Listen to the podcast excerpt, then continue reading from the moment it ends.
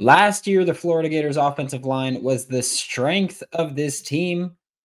That whole O line basically is pretty much gone. We're going to talk about that here on Locked On Gators.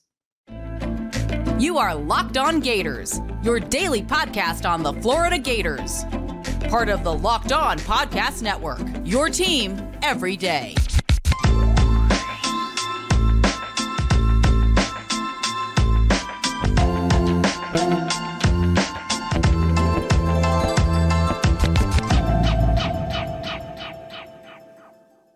Hello and welcome back to yes, another bonus episode of Locked On Gators, part of Locked On Podcast and Network, your team every day. Thanks for making Locked On Gators your first listen of the day. We are available daily and free wherever you listen to podcasts. And again, we're running two a days until the start of the season. We got two episodes coming out Monday through Friday. It's 8 a.m. Eastern time on YouTube, 5 p.m uh, Eastern time on YouTube. And, and, we got these two days going until next Wednesday. So August 30th is going to be the last day of two days. Then, of course, we got Thursday show, Thursday post game live stream. It's going to be a beautiful thing. I can't wait for it. I'm Brandon Olsen. Find me on Twitter, WNS underscore Brandon. Find all my written work with Whole Nine Sports, Giants Country, NFL 33. And now we're talking about the offensive line today for, for our second or for our second episode of the day the, the back half of our two a day, there was a ton of turnover from this Florida Gators offensive line from last year. You lost starters in Richard Gouraige, Ethan White, O'Cyrus Torrence, and Michael Tarquin. You you lost all those guys, and that was not in order of like these are the best. It was just left tackle, left guard, right guard, right tackle, because the only returning starter for the Gators in 2023, Kingsley Eguakun. Yes, your left tackle this year is going to be Austin Barber. And uh, yeah, he played a lot last year. He was not a full time starter. When Richard Gouraige was healthy, he started at left tackle. When Michael Tarquin was healthy, he started at right tackle. Austin Barber was the next man to rotate in at those spots, but that that's still what you're losing is all that experience.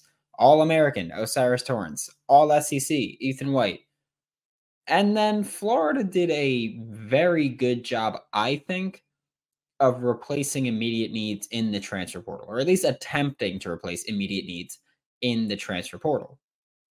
For Florida, you lost O'Cyrus Torrence, who is just as elite as they come. Okay. All American guard. He was, according to Pro Football Focus, the top guard in the country last season you can't replace it. Like you can't replace him with an upgrade. What you can do is what Billy Napier, Rob Sale, Darnell Stapleton, and this Florida Gators staff did, which is replace the best guard in the country, according to Pro Football Focus and my opinion, and replace him with the second best guard in the country, according to Pro Football Focus, in Micah Mazzccua out of Baylor. So, so you've got Micah Mazzccua, who played left guard, but is expected to be right guard here in Gainesville. And yes, it is difficult to switch from left to right. But as a guard, it's a little bit easier than a tackle. So I, I will say that. So I'm not too worried about that transition. Then you also went to the SEC and brought in Damieon George from Alabama, who is competing for the right tackle spot.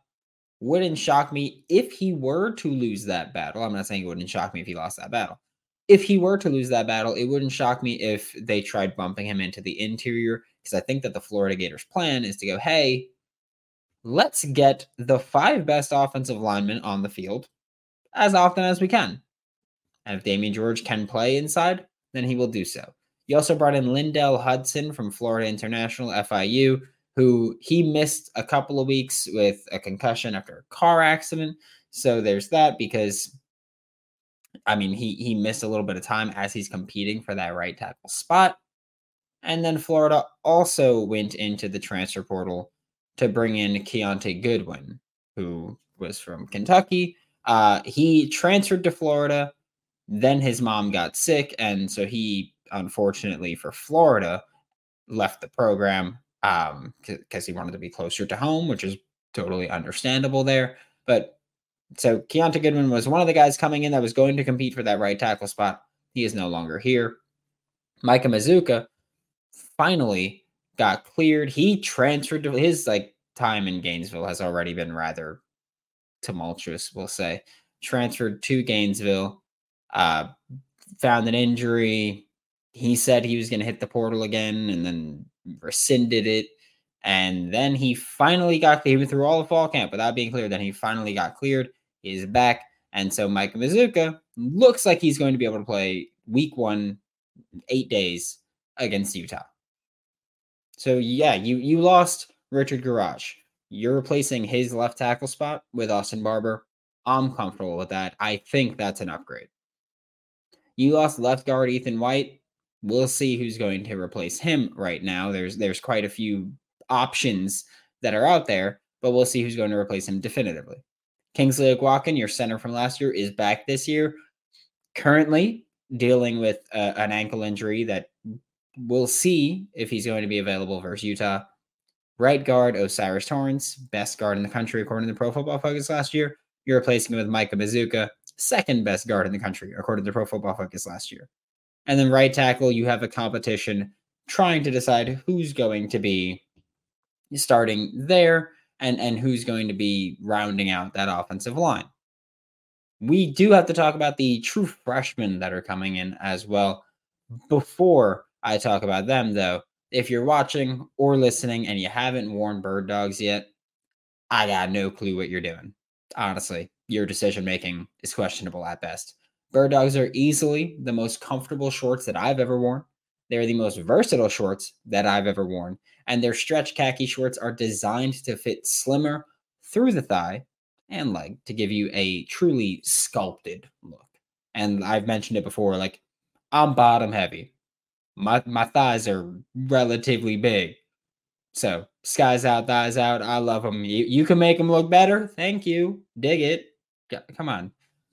Go to birddogs.com slash lockdown college or enter promo code lockdown college for a free white tech hat with your order. That's birddogs.com slash lockdown college or promo code lockdown college for a free white tech hat. You won't want to take your bird dogs off. We promise you. Thanks again for making Locked On Gators your first listen of the day every day. We are available daily and free wherever you listen to podcasts.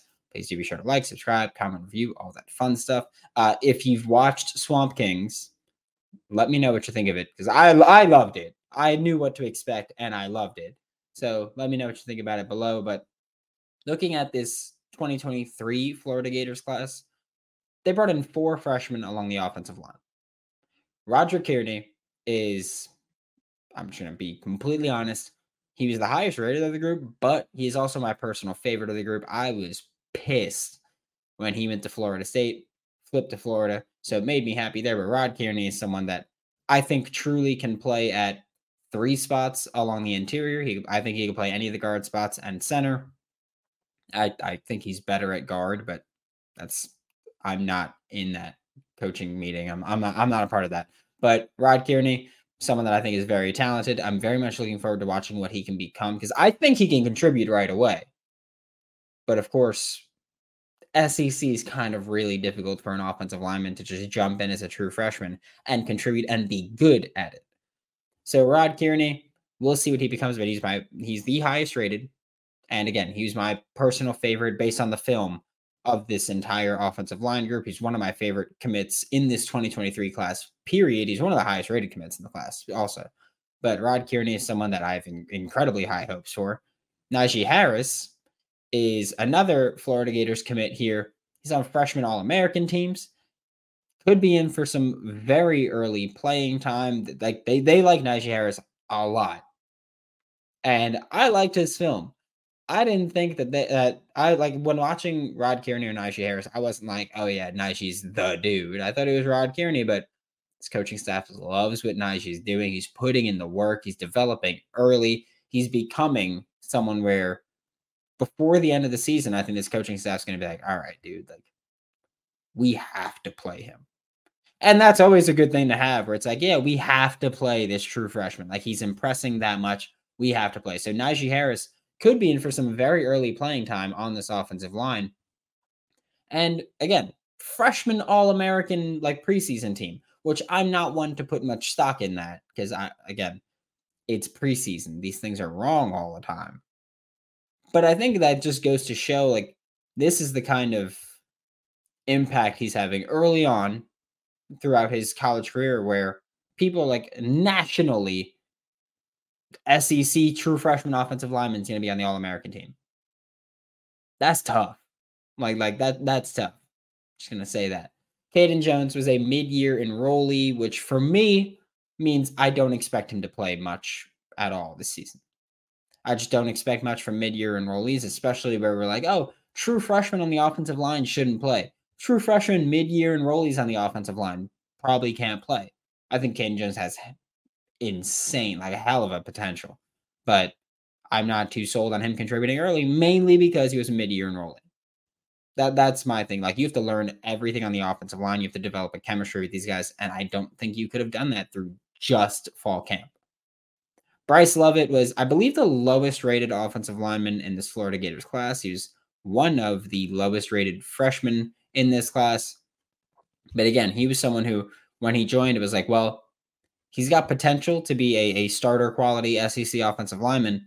But one big selling point with him with him was his versatility, and, and you could take swing tackles, you could take swing guard, like like adding players that can fill multiple spots on the depth chart is huge for the Florida Gators. And so I think that was one of the main selling points with Bryce Lovett there. Very much looking forward to seeing what he can become with SEC strength conditioning program. He's at a Rockledge. So I'm very much looking forward to watching what Bryce Lovett can become. But this is a class where I think you got two guys who are going to be relatively early contributors, two guys who are potential ads, and you're looking at an offensive line that you brought in a lot of transfers. That means that they don't have four years of development to work with.